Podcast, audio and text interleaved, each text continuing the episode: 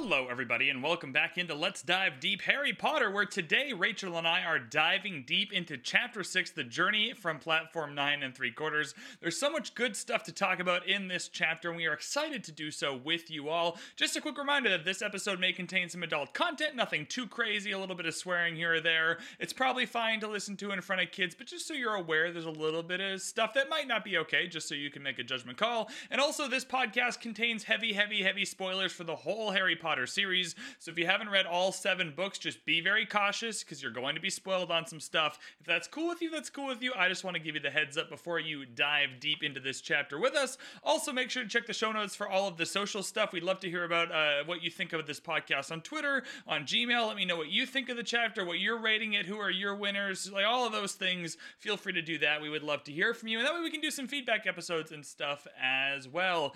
Uh, without further ado, though, let's dive deep into Harry Potter.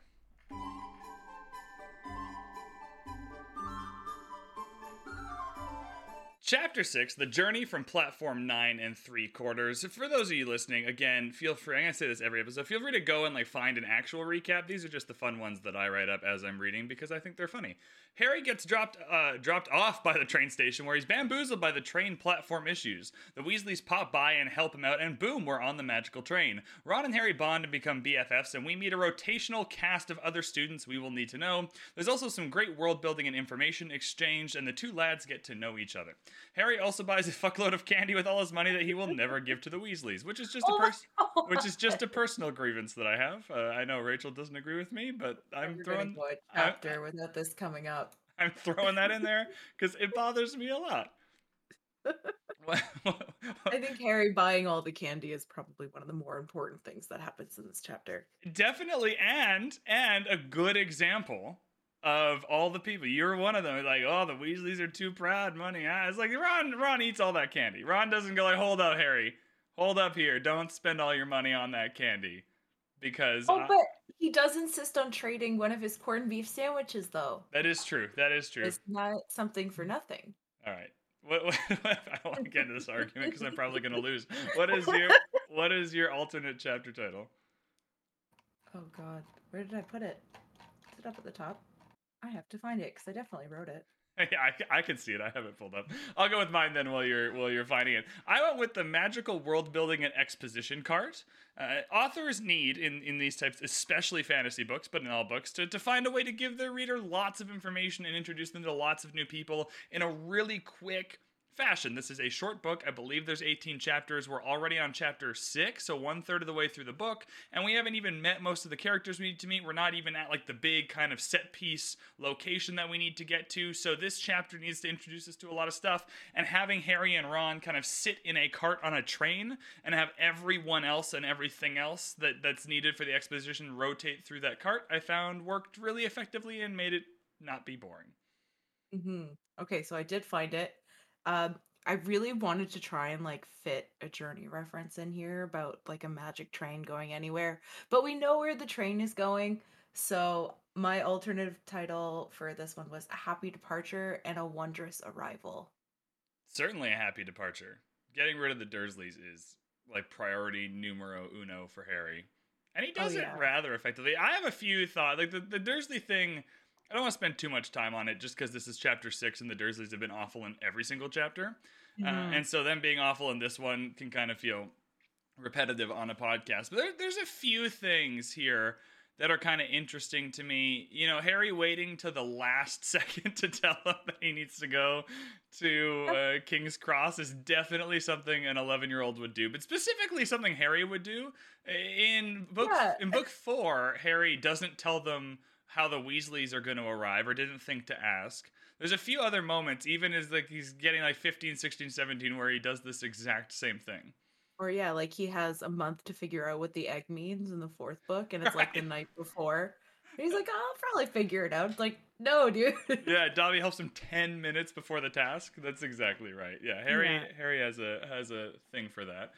And then the other thing I found interesting here with this is that Vernon, who's now completely who's always been aware, but is now definitely completely aware of the magical world exists. Harry's gonna go to a magical school, all of that. Why is it so weird to him that they would have a magical platform? Like he seems like he's got that gotcha moment, like, haha, Harry, you fool. There's only a platform nine and ten. How will you find like, dude? They have a magical platform. Like, I, it was weird to me that he was so hung up that there, this platform couldn't possibly exist. I don't know if he's hung up so much or or he just like maybe he's that much of a jerk. This he like he's pretty much hit his limit on what he will accept from the magical world and he drives this kid who didn't tell him he probably had to like take time off from whatever he had to do that day to drive 3 hours into London.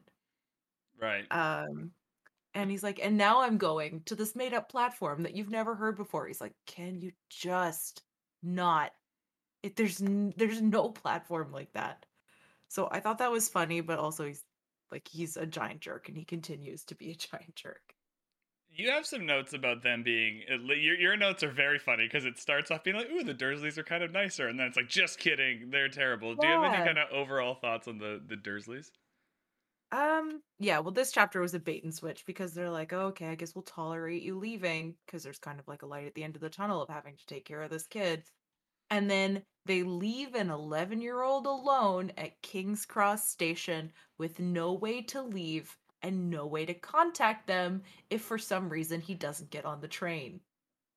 They just abandon him. So that was wild. Very Hagrid esque from the last chapter, just leaving Yeah. Harry. But yeah, final thoughts on the Dursleys. I don't know. They're just they're bad people put into a, a weird situation. And I think like they behave consistently with how they've come to expect. But uh I don't know. I don't want to say doing one nice thing kind of excuses a lifetime of abuse for Harry. I don't think they're like the worst people in the world, but they just handle everything so poorly. I think I think bad people in a in a weird situation is probably the best way to describe them. Like they're already not good people, but then throwing them into this weird situation just kind of makes the badness kind of stand out more. Yeah, especially because they, I think they pride themselves on being so normal. So not only are they dealing with, you know, being terrible people, they also have to be terrible people while their worldview is just completely shifting. Then you just get some very off behavior from them. Yeah, I do feel a little bad for Dudley here. He doesn't. He he Dudley specifically did not deserve that the tail, and he still has it. This is I can't remember what Harry says because he's in this chapter. He's been marking off things on a calendar. It's been a it's been a little bit weeks maybe, and uh, the fact that they have to go to a human, uh, not human, but like a Muggle surgeon and get this tail removed. That feels that's just also so awkward. Like how did you put it in your notes? Like how do you explain that? Yeah, what's the, what do you, maybe you just say he was born with it? But then the doctor would ask, you know, can we see scans of it? Because if you were born with a tail, they probably took Oh, scans of it. Absolutely, that would have been like the newspaper or something, or at least Yeah. like some someone like some doctor kind of exchange would have that information somewhere. Yeah, I I also I just don't have it in me to feel bad for Dudley ever.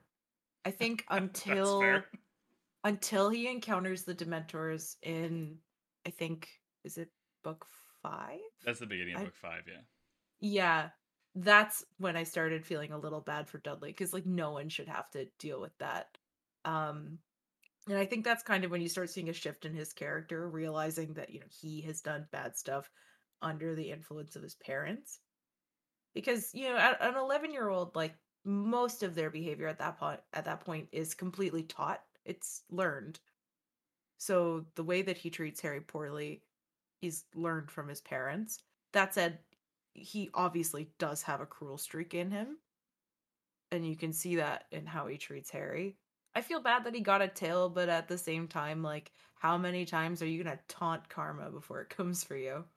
fair play. Uh, I I I'm gonna settle on feeling a little bad for him. Not not all in bad. Like I I'm like oh no how terrible, but kind of like ah that kind of sucks.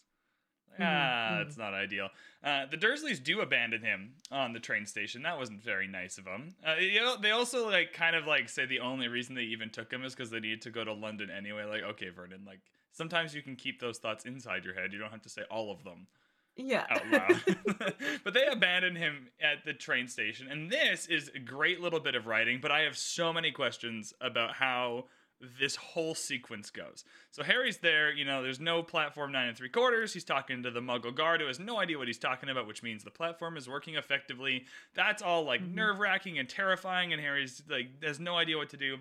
Then he spots this redheaded family, and we learn they're the Weasleys. But I have so many questions about how this sequence works. So Molly Weasley, who Mhm. went to Hogwarts herself. So that's 7 Mhm. years. So she's been on this train seven times herself. Then has like 150 children. Bill and Charlie are already all through Hogwarts. So that's seven years for one, and then let's assume one's like two years younger. So two of those nine years of just those two, where you're taking them to the Hogwarts Express. So like nine plus that's 16 times this has happened up until this point. That doesn't even include all the times she's taken Percy, Fred, and George up until this point. So let's call it 21, 22 times that she has personally taken this jaunt to platform nine and three quarters.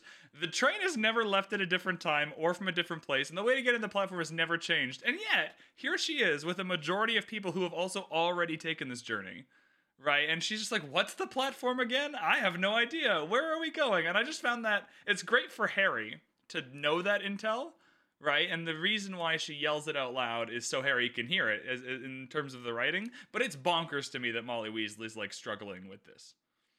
I didn't read it that way. I read it as her kind of like entertaining Ginny. Because Ginny's the one that answers. That is true. Ginny is the one that answers. Yeah, so she's walking along, and I think it's Ginny's first time going because she's 10 in this one. I think she's only a Yeah, year. she's a year before the. Yeah. Yeah, so I think, you know, Fred and George are off, you know, planning whatever scheme they're going to get into next. Percy's too self important to care. Ron has dirt on his nose, so he's not paying attention. Uh, and so she's like, okay, Ginny, where are we going? And she's like, platform nine and three quarters. So that was how I read that. Interesting. She's just I, excited to be there. yeah, I, I, that's how I read it kind of when I was younger reading Harry Potter. You just kind of passed through it, but it, it was more for Mhm. like the sake of analysis. I was like, wait a second. Yeah. Wait a second, Molly. Like, what are we talking about here? You know exactly where you're going. That's a that's a. I think that's a that's a fair counter argument that she's entertaining Ginny. Yeah, I I, also think like this might be the most exciting day of the year for her because she gets to get rid of Fred and George. Oh my God, yes. But also, but also all her kids. Okay, but do you think any of them are as high maintenance as Fred and George? No, no, no, no, no. But like, you know, but either way, like, even if your kids are the best kids ever, like, the, the one- one of the benefits of this kind of society of like boarding schools and stuff is that you and your husband just get to like have a house for ten months of the year and just get to Mhm. like live your life without your your kids. That's fair. Yeah. Actually, just a, just also a good day. it also like brings it like how much parenting actually gets done in the wizarding world. I guess this is kind of emblematic of how like not all of Britain, but how like a lot of real world like Britain. I know Australia and New Zealand also do a lot of like boarding school type setups. But it puts Mhm. the onus on the school to do a lot of the educating, parenting, and I don't know. Yeah, absolutely. Um, and I think we see that because some of the children behave like absolute nutters. yes, absolutely crazy. uh, we meet Seamus later, and his introduction is, I think, my favorite character introduction. I love I love his introduction it's so much. It's so good. Before we get there, though, Molly. Okay, so we'll we'll we'll go with Molly Weasley was entertaining Ginny, and Harry picks up this intel, and that's awesome for him. Uh, he knows where platform nine and three quarters is now. It takes him a little bit of a it's a bit of a struggle to kind of figure out how to get through there. There's backpackers walking by. Um, and it's a bit of a struggle to get through, but but he makes it through. I have one kind of point before we get through the platform though. Is like I I sometimes wonder if the adults in Harry Potter like actually care about you know safety or you know giving enough information or just anything normal adults do later in the story dumbledore is not going to tell harry about the horcruxes specifically that he uh, or not tell him about the hallows or specifically that he's not a, a horcrux those are two things he'll keep Mhm. from him. And that's very important and there's like an actual reason for that. Hagrid not giving him any instructions on how to get into this platform and leaving harry to wonder if he's like missing on this like three brick tapping thing it's just neglect. That's just neglectful. mistake. it's just dumb. Like what are we doing? Dumbledore you gotta put someone else in charge of getting harry these instructions Well, that was my other thought is why is there not just one wizard dressed as a conductor at the station for muggleborns? Right. I think Because what I Harry think is I not think the what first happened. person to do this. No, I think how it normally goes is um, later. I can't remember whose parents they are. Maybe Hermione's. I can't remember whose, but they, we get like Muggle-born parents on the train platform later in the story. So I think what happens is that like the the school. I know uh, Snape mentions it in his little flashback in his little flashback, his monumental story shifting flashback in book seven. Uh, Snape mentions that they're gonna come and tell, like they'll come personally and tell Lily she's a witch to explain to the parents. I think at that point they give the parents the instructions because later we do get Muggleborn. I can't remember whose or in what book. We do get Muggleborn parents on the train platform, so I think that's how that works. I think Harry's just unique in the sense that he's going by himself. Okay, so maybe Hagrid really was supposed to stick around a little longer. Or just tell him. Yeah. Like, I good get on Hagrid has a job. He's got to be at Hogwarts. He's got the, the first years are going to get to him. He's got to give him a tour or whatever. I get that. But someone just needs Mhm. to tell Harry what on earth is going on here. Yeah, or you know, you could just run into a bunch of walls until you figure it out. so Harry, he needs to run into every single wall uh, in between platform nine and ten, and one of them you'll go through, and the rest will crash into. It's going to be awesome. Mhm. Uh, Harry makes it through the wall. He's struggling to get his uh, bags on the train. What I like about this is it's kind of more. You know, later in the story, we're going to get truly magical things. You know, flying, you know, not even flying broomsticks. The three headed dog in this book is kind of the best example. That's not something that exists in the real world right and it's Mhm. not it's not even really close enough to a dog to even like be the same thing um, whereas like a flying broomstick is taking something that we have brooms and making them cool uh, what i Mhm. like about like the the train is the same thing is it- it's kind of slowly introducing you to magic in a way like oh this is a train and it's just going to go on the train tracks to hogwarts so what's magical about it is how you get to the train um, but i do like how the Mhm. story's not overflowed with just completely fictional magical things. I do like these little bits of kind of kind of doing it halfway where it's something that's recognizable to me as an 11-year-old reader like a train, but also magical in the sense that it's in a magical wizarding world. Yeah, slow exposure. I think is probably yeah. Because it, I suppose I wonder if they'd be allowed to do if their parents could like apparate them to the edge of the campus or uh use a port key. No. I wonder if there are any students that do or do they all have to take the pla- They all the have to take the. I, okay. I- Oh my goodness. I remember I either listened to. Okay, it's one of two places. I either read it on Pottermore, which is likely, mm-hmm. or there's an episode of Binge Mode, which is another podcast where they dive into like the Hogwarts Express and how it works. And they used to do apparating, at least like canonically used to do apparating and port keys and stuff. But then Mhm. people would use that as an excuse to claim they were like sick for the first, you know, like that port key sickness that people get or whatever it Um. Like a bunch of students would just not go to class for the first week and claim they were sick and the hospital ward was overflowing. so that's why they all have to use the train now. Jeez. That's not the reason the imagine- train came in. That's a separate thing. But the reason they all have to use the train is because the people Yeah. that weren't were, were claiming they were sick from like port key sickness or app, Mm. yeah, whatever the. Can you imagine being a parent of who has their kid and you live in the north of England and you find out the school they're going to, I think is in Scotland. But they're like, no, yeah. no, no, no, no. Come all the way down to London and then you can take an eight hour train. right, right, right. You're like up in Inverness or something, and you're so close. You're so so close, and you have to come all. I have never thought about that. Yeah, that sucks for the the really anyone. I think North Eng like the north of Yeah. England is probably like halfway. So it's a Yeah. waste of time on the train, but in terms of like parents getting their kids to one place or another, it's probably Mhm. not. But if you're if I'd you're up in Scotland, oh boy. I probably just like apparate down, shove the kid through the wall, be like, okay, later. This is exhausting. Yeah, it's also wild they don't have like a second stop. Like we'll yeah. sto- like even just a second, we'll stop in London and we'll stop in Liverpool and then we'll head up to Scotland. there are so many places along the way. There like, there's there's thousands of train stops, I'm sure. But even just pick like another big one. Like I know Liverpool, Manchester, these are all places kind of more north that have massive train stations that you could make another.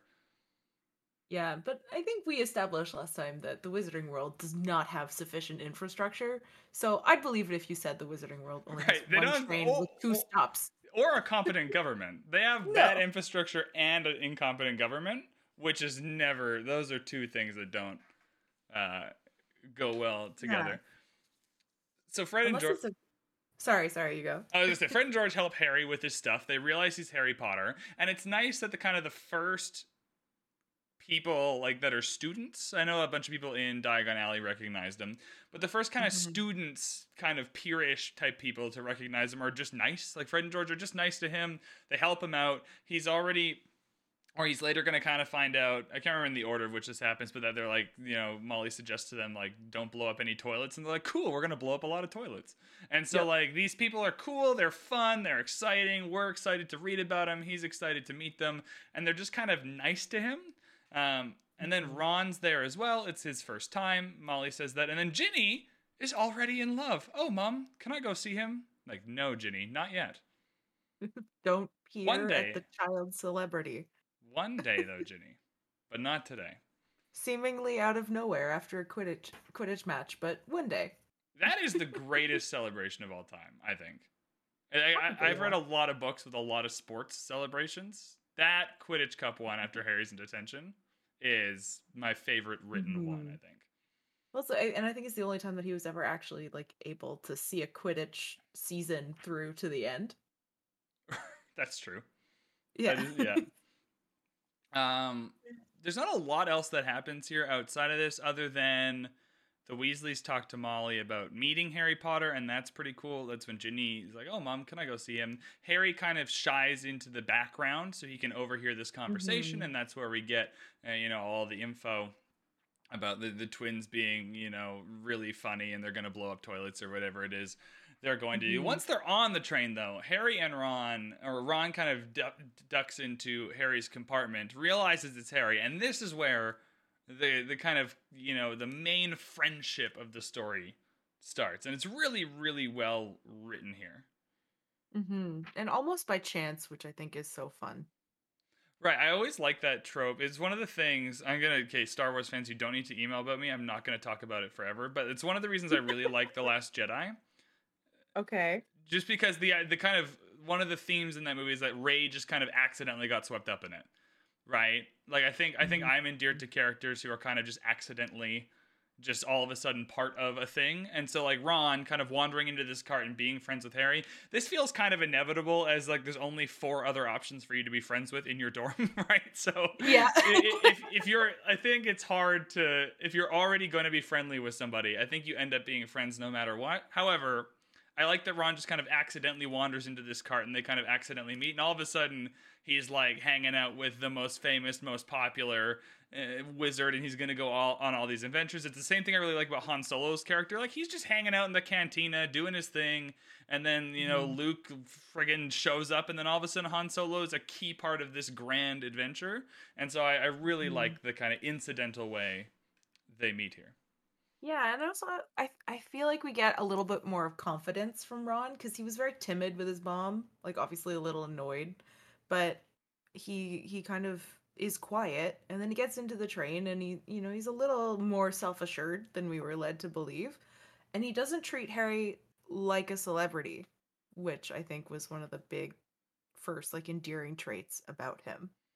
he doesn't treat him like a celebrity and it's really clever the way this is written because there's enough that they have in common like they both haven't read their school books is a good example. You know hermione's going to mm-hmm. come in later and talk about all the books she's read and you know harry's going to find out that ron also has not read any of his books. So they have a lot in common right? They're both going to get put into the same house so their personalities obviously match up a, a little bit. But they also have a lot that's different about them. You know harry is super famous and ron is kind of like you know, I have a bunch of siblings, and no matter what I do, it's not cool because they did it first. Um, you know, Harry has loads of cash, and and Ron, you know, one of the things um, that they asked earlier is they, they set up this really well with Ron because earlier in this chapter, something like, why does Percy get new robes? Right, Mhm. and Molly says because he's a prefect, but it kind of it's that one liner that kind of lets you kind of in on the fact that the Weasleys aren't very wealthy and don't have a lot of money, and so then when it comes up later it, it's really cool. And, and, you know, Harry's only had a lot of money for about uh, five weeks or whatever. Um, Yeah. So he's not quite used to it yet. However, it, it's a really interesting kind of separation here because in some ways they're very opposite from each other. Yeah, and and Ron's got this like absolute wealth of information just by actually being raised in the wizarding world. So I think while he like really really badly wants to know more about Harry, Harry so badly wants to know more about Ron, and they're both so interesting to each other off the bat.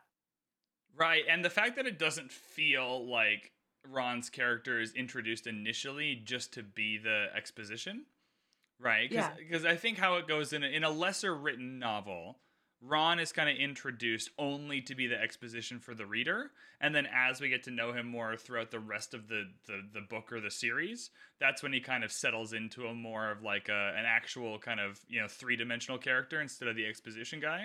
But it's really well woven in that he has all this information that Harry's interested in, and that we as the reader need to hear. Um, but it's woven in a way that he's a he's a fully three dimensional character right off the the top, and he's kind of that he's kind of the first other three dimensional character we get right away. Like Hagrid is kind of close. We learn a little bit about him, but he mainly is just the tour guide through the wizarding world for us up until this point. Yeah, the introduction of Ron, it's it's it's a short chapter, um, and it's it's very heavy with exposition, but it's very well written. Mm-hmm. Yeah, and I think it, it reminds me a lot of what I was saying about the first conversation with Draco is they're both very good at saying a lot about themselves while talking about something else. So Yeah. you learn about Ron, like he's a little insecure being, the, you know, the sixth son when his mother wanted a daughter. His family's not well off. You know, he is a huge Quidditch fan. He loves candy.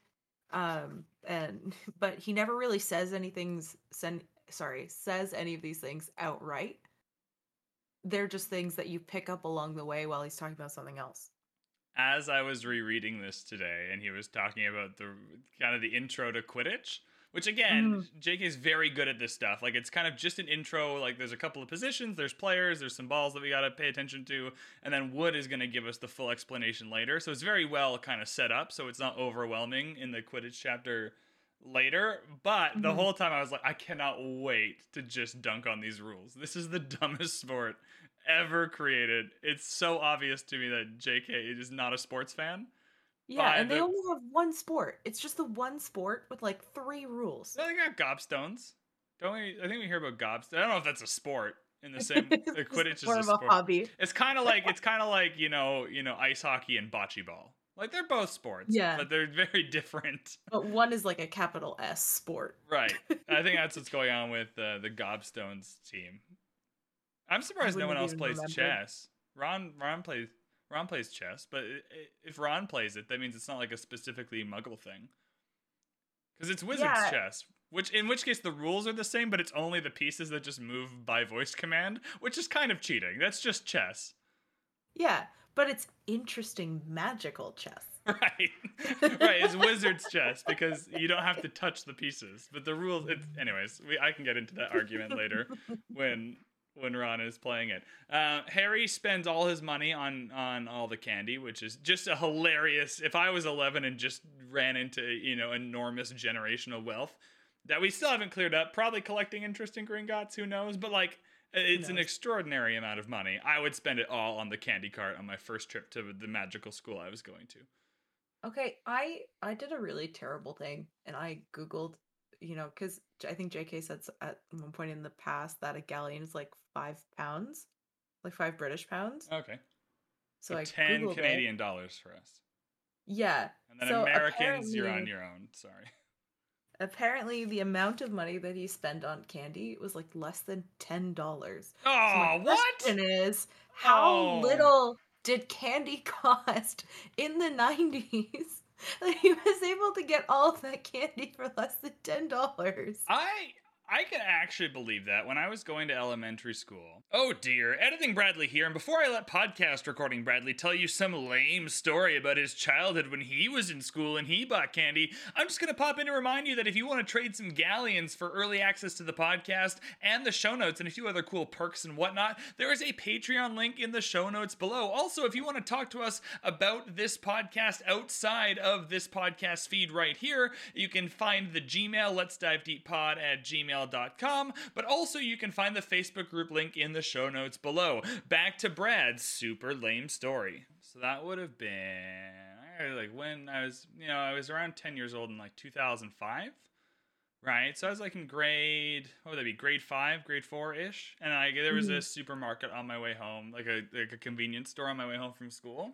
And I would pop in for candy or a, a Slurpee or something just, you know, after school if I had some change. And you can get, you could get candies for five cents. Right, like you would get gummy What? worms for less than five cents each or whatever. So you, if you had a ten dollar bill, you could get pretty stocked up with candy. You would just have to do it individually. Like you couldn't buy pre-wrapped chocolate bars, but you just go to the section that had all the plastic tubs of individual candy, Yeah.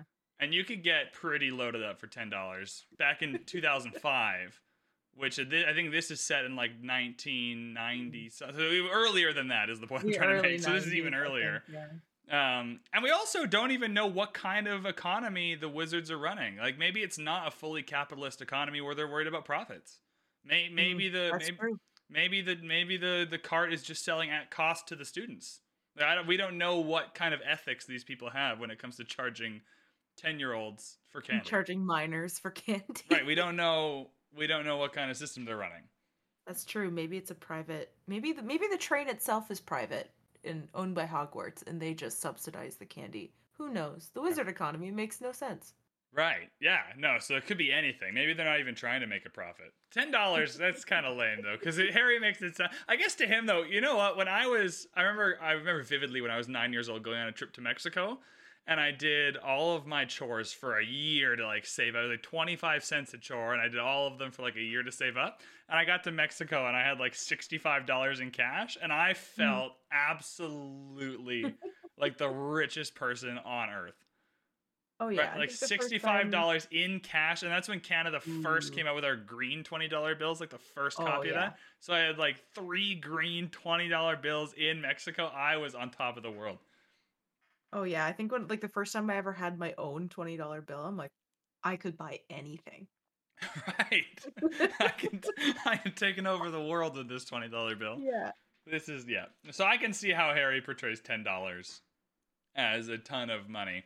Um, we learn about Mhm. all these different types of candy. Again, really love that they're they're magical candies, but they're mostly things that exist in the Muggle world. Some more slow immersion here. So when we get like the truly magical things, it doesn't feel like any uh, shark jumping is happening. Also makes Mhm. exposition so much easier if I already have an idea of what this could be like. You get the Bertie Bott's every flavored beans, which we have those, like the the random flavored jelly beans. That's a real. That's not even Mhm. changed. That is just a real thing that already exists. That just sounds kind of magical. Um, the Yeah. chocolate frogs are sick, and the chocolate frog collecting cards are super cool. Kind of combining candy with like Yu Gi Oh or Pokemon or something. I think is a very cool adaptation for JK. Yeah, I've always just got I felt kind of weird about chocolate frogs cuz I when I read the book, I didn't know if they would like move around and then I saw the movie and it was jumping around like an actual frog and I was like, would I have to kill this Right. chocolate I frog to it- eat it- when I read it, I, I think of them as like just a chocolate frog, like not a moving Yeah. thing. Like just you know how we have like Easter, we have like bunny shaped chocolate. That's Mhm. how I imagined it. But yeah, right. like when you get your Lindt Easter bunny, but then it starts moving, would you ever actually eat that chocolate? that's an ethical issue. I don't I don't think so. I don't like chocolate that much. Right. And I I, I, don't want to say my answer is based on how much I like chocolate, but that's certainly a factor. If I really love chocolate and that was the only chocolate I was going to get for the year, I would have a different train of thought than just currently where it's like, I don't really like chocolate that much, so whatever. But Maybe it, I'll just say that my head headcanon for now is the frog that jumped out of the window was the only live one. it, was a so mistake. It achieved- was It achieved its freedom, and every other frog is just a chocolate frog. And I right. shouldn't. Someone say much about transfigured it Uh, by Yeah. accident. That's a good head Yeah. Someone transfigured it by accident. It jumped out. It's safe. It's free. No one's eating moving chocolate. it does create a problem for sure. I want So people's emails on that. You know, you can email us about important things, or you can email us about that. And I highly prefer emails about whether you would eat a moving, kind yeah. of live esque chocolate frog. Yeah. Where where do you stand ethically on that conundrum? One of the things that's cool about these chocolate frogs though is the cards. So the cards Mhm. are kind of weird in a way is that it's clearly just there for exposition, right? Like this is clearly how Mhm. do I tell people about Dumbledore in a way that's more interesting. However, I would have loved this as a 10 year old to have like candy Oh, yeah. and trading cards. I like it as a 26 year old when I go to Tim Hortons and it's hockey card season and I get Mhm. hockey cards with my coffee. I love that. Mhm. And so, like, this for me is super cool. And we get this one of Albus Dumbledore, currently the headmaster of Hogwarts, considered by many the greatest wizard of modern times. Professor Dumbledore is particularly famous for his defeat of the Dark Wizard Grindelwald in 1945, for the discovery of the 12 uses of dragon's blood, and his work on alchemy with his partner Nicholas Flamel. Professor, Dum- Professor Dumbledore enjoys chamber music and 10 pin bowling. Sure. Is that throw- little yeah. non sequitur at the We'll- end. We'll throw ten pin bowling in there. I, is it it like magic? I don't even know how this is. It just Muggle ten? I don't even know how that works. I don't even want to Maybe the pins like scream as you throw the ball. Right? Is this like Wizard Chess where it's actually just ten pin bowling and there's just like something spooky about it? I have no idea. hmm Lots of info here about Albus Dumbledore. He sounds pretty cool. Like just like as a ten year old, you're reading this like, okay, he's defeated the Great Wizard. Most Mhm. people think he's the greatest wizard of, of modern times, which is interesting. Um, the 12 uses of dragon's blood, for those of you who might not know what they are and want to go kind of read up on them on Pottermore or whatever, fascinating stuff there. Um, it- Mm. it's way cooler than, than you would think. But this little bit just kind of chucked in. Again, JK's so good at this, and it just we're just going to mention Nicholas Flamel here. I don't know if it's going to be important, but we're just going to keep this name in the in the conversation. We'll just throw it in. No one's going to talk about it again here, but it's just good to have for later. Well, yeah. What's what's funny is that when I read this when I was a kid, I obviously like I didn't know who Nicholas Flamel was. I didn't know anything about alchemy or the history of like sci- like kind of magical science and history. And so I was like, "Oh, what a cool character name that she's just made up, a completely original creation of hers." Uh, But if I was reading this as an adult and I was like, work on alchemy with his partner, Nicholas Flamel, and the name of the book is The Philosopher's Stone, I would have been like, okay, I see where you're going. But when I was a kid, I thought that was so creative, so original. I, I, but like you should. There should be zero Mhm. 10 year olds who are, you know, you know, steeped in the knowledge of like the real kind of myths and legends of like Nicholas Flamel and the Philosopher's Stone and those types of things. Yeah. I, I, I wonder. Yeah, I don't know what the play was there. Was it like, was the idea that? I guess it's another thing you don't have to create, which is probably helpful when you're keeping this world kind of all together in your head, writing the 1st Mhm. book. But like, is it so like adults will see it and go, "I'm aware of that story." That's an interesting way to. I think so, but she also has um Rowling has a bit of a history of you know, taking famous figures who may have been magical and implying or just straight out saying that they were magical. So kind of immersing us, so giving the possibility that we could be a part of this universe. Because you know they they talk about Merlin as well and how he was a really gifted wizard. Right. Um, and we think, oh, I know Merlin. He was a character in history. Maybe we're in the same universe. Santa's so I think- definitely a wizard. Oh, for sure. That's a lot of houses to stop at in a night. yeah, that's a lot of Floo powder and apparating he's doing. The reindeer are just the reindeer are just Yeah. just a myth. He just chucks them out to fly around for the cover. I think it's Yeah. I think it's a lot of Floo powder going on. Oh yeah. A lot of milk consumed in one night. I hope he takes Lactaid. Right. right, absolutely. Um when when my little oh this is quite mean. My youngest brother is, you know, 8 years younger than me. So when I Mhm. was like 19, 20, he was like 11, 12 and was kind of just kind of you know, starting to question Santa a little bit, but I had one or two years there where we convinced him that Santa left out whiskey or that you left out whiskey for Santa instead of milk. Mm, And then I yeah. just got like free whiskey on Christmas Eve. It was the biggest heist of my life. I That's still, genius I- though. yeah, absolutely bamboozled my youngest brother into spending, you know, or at least our mother's money on whiskey so I could drink it. Yeah. I was watching a this is a bit of a tangent, but I was watching a clip from a comedian, I think Jack Whitehall, and he was saying Oh, he's so funny. it's so funny, like in the West, so here in like Canada and the States, we leave out milk and cookies. In England, they leave out sherry. Ah, yeah, that's so the right. implication Cool. is that Santa is stopping at every single house, downing a glass of sherry, and then going to someone else's house. Right. You, he so does that all night. you can tell British culture did what I did. They're like, Oh, wait, yeah. wait a second. Why isn't Santa being left something that I actually want to drink? Yeah, I already spent all this money on presents. Now I want to know what the, now I want to know what the milk lobby paid for the marketing. No one chose mm. milk. That was the milk lobby. Okay, we I, we can talk about this another time. if you're listening to this and you understand how milk became the North American thing to leave out, send us an email.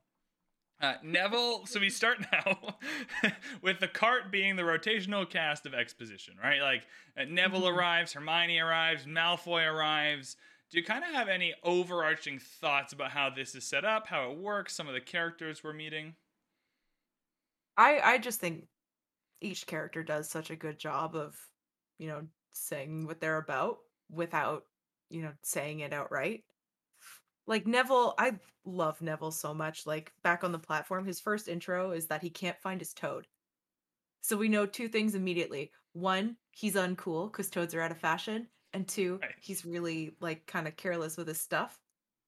We already know all we need to know about Neville in the first book from that intro, and it just keeps going because he still can't find Trevor. I mm. wonder how like I want to know what the conversation was like, how Hermione got involved in the rescue mission. I imagine what happened is like she was sitting there in a cart reading and Neville was just freaking out that he couldn't find his toad. And then Hermione like asked him to shut up like 8 times and then finally got so sick of it like slammed the book, like threw it on her seat and just like started doing it herself. That's how I imagine that happened. I like to think that like Hermione actually she doesn't like when things are wrong.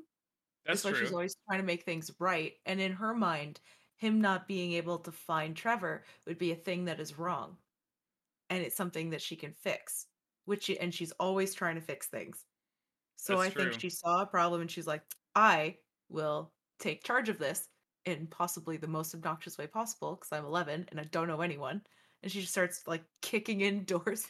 you seen a toad? Yeah, it's it's not very her intro is perfect and part of hermione hermione actually is a really interesting arc is she kind of goes through a full arc in this like her arc she doesn't really have a big arc from book one to book seven she, each book is kind of like a continue like has its own arc in it that kind of pile on top of each other right mm-hmm. like this book she starts out really bossy but by chapter 11 or 12 she's you know they've, they've beaten the troll or whatever she's friends with these guys right like that arc lasts like six or seven mm-hmm. chapters mm-hmm right? And then as we go through each book, she has like by book five, you know, she's doing Dumbledore's army. That's kind of her idea, and it's against the rules. And she has a great line in the movie. I'm not sure if it's in the book, um, where she's like, it's like something like it's fine to break the rules every once in a while. You're kind of like, holy shit, that's been a cool arc for Hermione to go yeah. on. So I, I I find this intro interesting because kind of the intro we get is almost obsolete by chapter 12 a little bit right? And we're kind of mm-hmm. moving on to another arc for Hermione, and that's kind of how her character goes. So I find that I just Neville Neville is going through one arc for all seven books, right? He's mm-hmm. like this, and it gets slowly better over time. Whereas Hermione is mm-hmm. very her introduction here is very interesting to me, just for that reason. Is it's kind of resolved by chapter eleven or twelve. Yeah, and it, she she's just such an interesting character because I think not a lot of other characters have their flaws like like thrown in their face as much as Hermione does. Like she's told she's bossy, she's told she's not good looking, she's told that she's too persistent, they're too loud, you know, like the whole thing with spew, like she doesn't sit with the status quo, like all these things that are wrong with her get shoved in her face.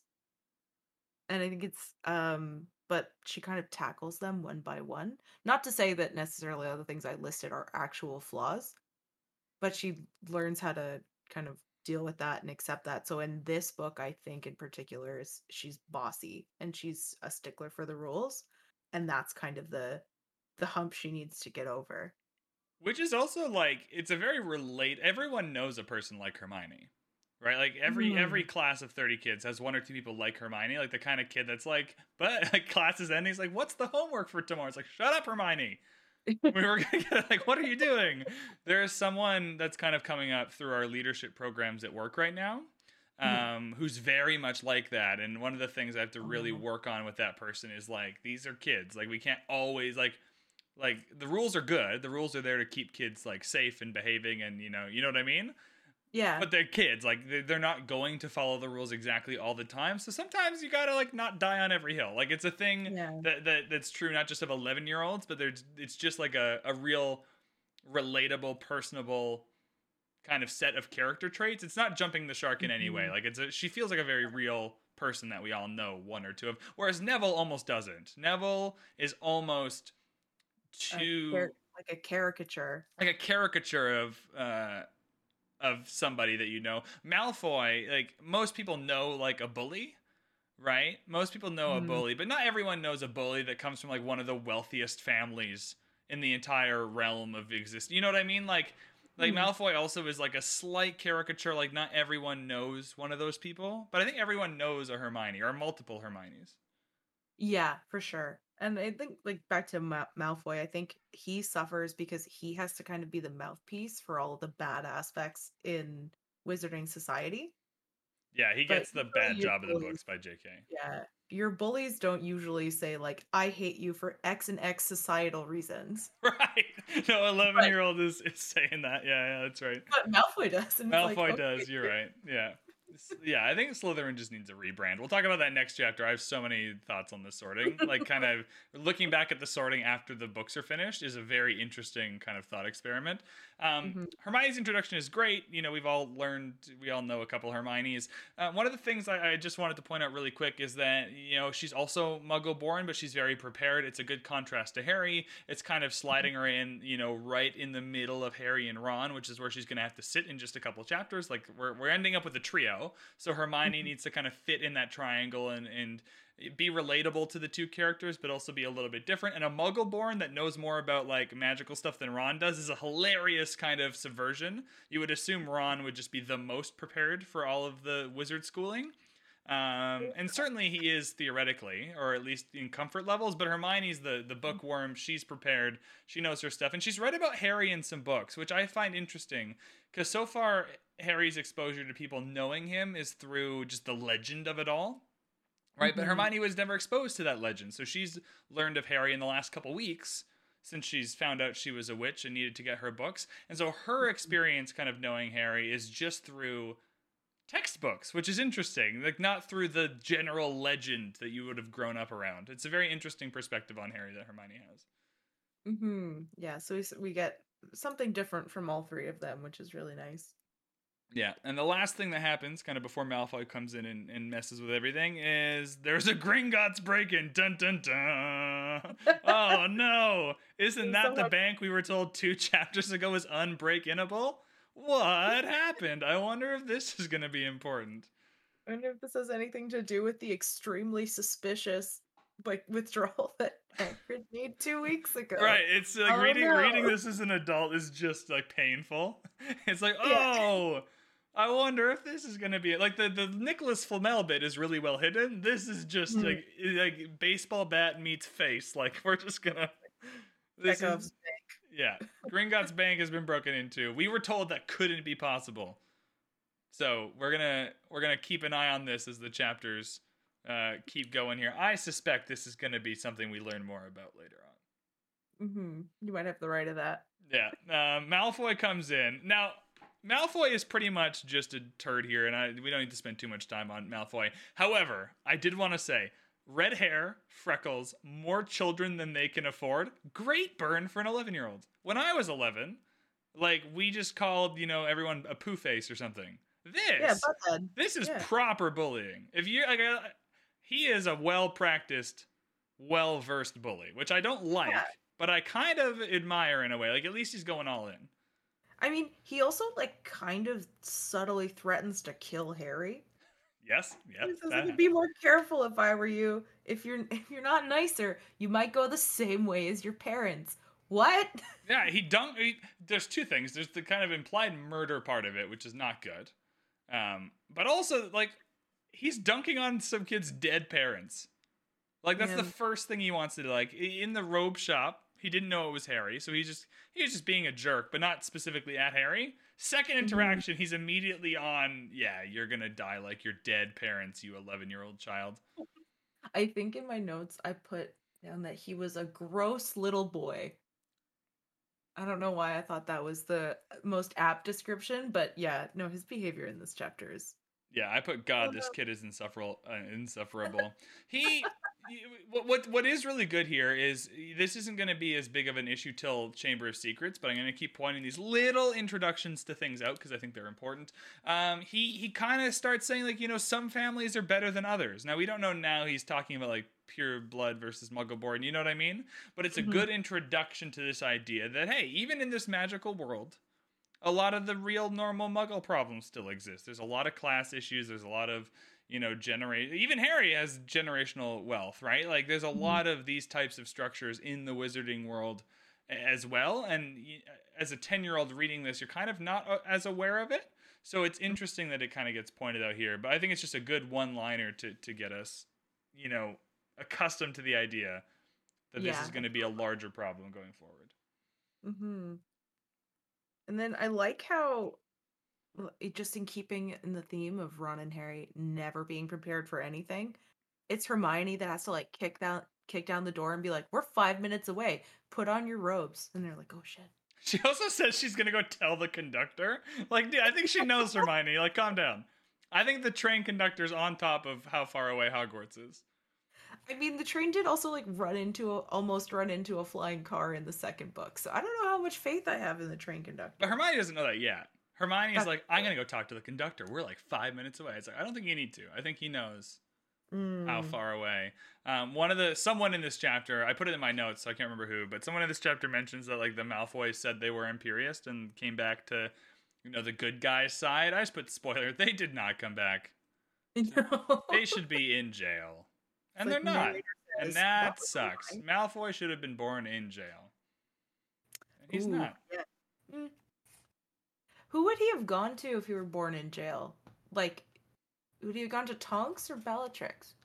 Who knows? I don't. Okay, I don't even want to get into like wizard custody stuff. Like, oh my god, like wizard custody stuff. Like, get me out of here. I don't even want to try to untangle that. Um, I want to be clear before we move on. I, I don't want people to be born in prison. Obviously, I just Malfoy should never. Like, he would. The Malfoy should be like the parents should be in jail after the first Wizarding War, and they're not. That's what my problem with that is. Yeah. But yeah, no, I don't want to get into wizarding custody stuff. Like, good God, that would be an absolute nightmare. Hopefully, Tonks, but probably Hopefully. Bellatrix. Would he have been nicer if No, Bellatrix nicer? was in Azkaban. Tonks. Oh yeah, it would have been Tonks. Oh, what could have been? I'm telling you, they, if they were in, things would have turned out so much better for him. Hmm. I wonder what a nice Malfoy would have been like. Well, not I in this book. There would have been another. We needed the jerk. That nice Malfoy just wouldn't be in the book, unfortunately. But things would have been better for him. Um, Mhm. We're on the platform now. We find Hagrid. Hagrid seemingly doesn't regret not telling Harry where to go or anything. He's like, "Hey, you made it. Cool. Hopefully that wasn't too difficult, Harry." Right? Like he has no concern at all. He's just everyone made it. Good work, Hagrid. Um, Yeah. The boat entrance to the school is sick. Oh, yeah. Absolutely incredible entrance. And it's kind of weird because I don't know if this is a first year thing because like later they're gonna take the Thestrals in and all that stuff. But for this book, this boat entrance is my favorite Hogwarts entrance. This is so cool. The, the description of the lake, the description of the castle. Uh, Yeah, this is this is magical to me. This is Mhm. awesome. Yeah, I'm pretty sure it is a first year thing. Because every other year, yeah, they well, Harry never gets to school in normal way. Too cool for school. But yeah, I think it is a first year thing. And I think that's so like if you're a if you're a Muggleborn and you know nothing about Hogwarts, you've heard nothing, and you just go out from like this small cave tunnel to see this giant castle, I'd I'd freak out. Yeah, no, I this this must be the coolest possible entrance to Hogwarts. It, do, it Mhm. doesn't get beat. This is the like at all the books. This is the best Hogwarts. I mean, to be fair, most of them we don't even get to enter Hogwarts in a normal way. So it's like it might be the Yeah. only normal entrance we get. He's like usually unconscious and then he just wakes up. Yeah, there's not, there's like there's flying cars, there's unconsciousness, there's you know sneaking into Malfoy's, there's Dementor attacks. There's a lot of stuff going on. Yeah. But this is the it still makes it the coolest. Even if it's the only one, it's still the coolest one. hmm I agree. Perfect. That's it for this chapter. Do you have any overall kind of thoughts on the chapter before we do winners? Well, right now I'm very affronted by the Trevor erasure. After a whole chapter of looking for Trevor, we finally find him. Oh, sorry.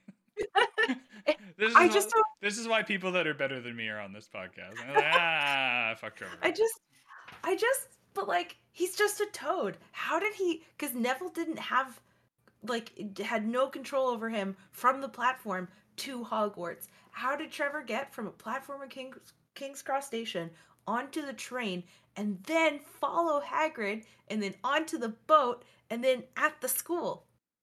Trevor's a genius. Doesn't get enough credit. all right, we're gonna give. I'm glad. I'm glad you gave Trevor all that. I was certainly not going to. So I'm glad that you were here to give Trevor all the credit he deserves for being smarter than Neville? Question mark. Like, I Uh, can argue with may, you know what? Maybe this is why Toads were in fashion because they're just smart as fuck. They They're are. sneaky. like we think owls are smart. If toads could fly, they'd be delivering the mail. I think is what we're learning. That'd be terrifying. That would be terrifying. Although, would you just get? I think people like. I think it would be terrifying like the first time, and then once the mail was Mhm. just delivered by flying toads your whole, toads your whole life, it probably wouldn't Yeah. be. It'd probably just be That normal, would get normalized, yeah. right? All right. Is there is there anything else I erased? Uh no, no, I'm just a number one Trevor stan, so needed to Fair bring it up. enough. Fair enough. All right. We'll do chapter winners now. If there's anything we missed, people listening, we'll, we'll pick it up in other chapters. A lot of this stuff is, you know, exposition, which means it interconnects really nicely. Um, Mhm. I actually changed my winner for the next chapter. I had a change of heart. Okay. However, for this chapter, I'm going to go with Harry again. Went with Harry last episode. It was close for Ron in this episode. I'm going to go with Harry again. He makes it, which I think is, you know, eh, for people like Ron, it was never really in doubt. For people like Malfoy, he- Hermione had clearly more help getting to the train than Harry did. Harry made it. And I think that's a Mhm. huge like he was so worried and he's going to be worried the worry doesn't stop next chapter he's worried about how to get sorted but he didn't know where to go. He relied on the Dursleys to get to the platform, and he just kind of luckily ran into the uh, Weasleys to tell him how to get through, and then he's on the train. You know what I mean? Like I just think Harry making it to Hogwarts in one piece, making a new friend, you know, getting to to buy all the candy. I I just think that that Harry gets the win here. Although for Ron, Ron immediately making a best friend is super clutch as well. Uh, so I Mhm. think I think Ron could have been a backup winner here, but I'm gonna give it to Harry back to back, which is not great for my Harry doesn't actually win Harry Potter stats so far. But I'm gonna do. to, yeah, I have to agree with you. I would say that Harry wins this chapter for a lot of the same reasons. All again, and you'll hear me say this word a lot, but like he exercises a lot of agency. Like Harry has been kind of pushed around by outside forces his whole life. He hasn't really had a lot of control. So now we get to start seeing what him taking control looks like, what decisions he'll make, who he'll choose choose to associate with, all of that. So I would give it to Harry. But I will say that before I realized we were keeping track of this, I did put Trevor as my chapter winner. That's fine. That, that lines For- up perfectly with your Trevor standing. if nothing else, I am consistent. Yeah, no, this is all being. I. It's not like a public thing yet. I'm keeping track of it on a spreadsheet. Mhm. And then the my the the reasonable reason to do this is because I because no one's favorite character is Harry Potter, and so I'm trying to think of like okay, does he actually win? Like if we had to pick a winner every chapter, does he actually have the most chapter wins? I Mm. think he must just because it get the after him it gets diluted by so many cool people. Yeah. However, I just wanted to see what the stats are on that. Right. Yeah. Anyway, I, I think for the first few chapters, it, it has to be Harry because we don't know anyone else. So unless we are going to straight up give it to Trevor, then I think it has to be Harry. Right. I think we'll give it to Harry. I think that's fair. I don't know. I don't know if people will, uh, you, you know, go with the results. I don't think they'll accept the results hmm if Trevor wins. There's a vote for Trevor in this chapter. Um, uh, for my chapter winner for like more of a conceptual thing, place thing, concept theme, I went with introductions. Very successfully done set of introductions. It's hard. There's a lot of exposition in this chapter. It never felt heavy, or other than the the Gringotts break-in part, never smacked you in the face. Um, we we get some really good like two or three lines about each character that we need to know that sets them up perfectly for how they'll interact with the story later. Just introductions kind of win. hmm I for mine, I went with a thing instead of a theme this time. I'm really big on like symbols and um like symbolic items in stories. So for this chapter, I picked the train. uh, kind of for as the same reason I picked Hedward Hedwig last time, is it uh, the train acts as like a gateway um, between the Muggle world and the Wizarding world for Harry, and it's such a important transition that he makes, and he starts before getting on the train knowing nothing, and then by the time he gets off the train, he knows so much more, and he's ready to start kind of diving in to this Wizarding world. So I got to go with uh, my buddy, the uh, Hogwarts Express. That's a great pick. Great Thank pick.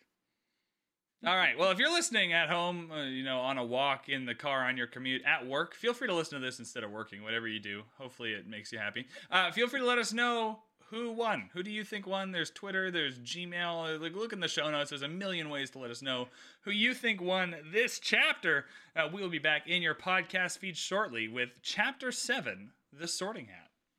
Thank you so much for listening to this episode of Let's Dive Deep Harry Potter. Don't forget to subscribe to this podcast wherever you are listening to it so you don't miss, you don't want to miss any episodes of this podcast, okay? You don't want to miss them. If you click subscribe, you won't miss them. It's very simple.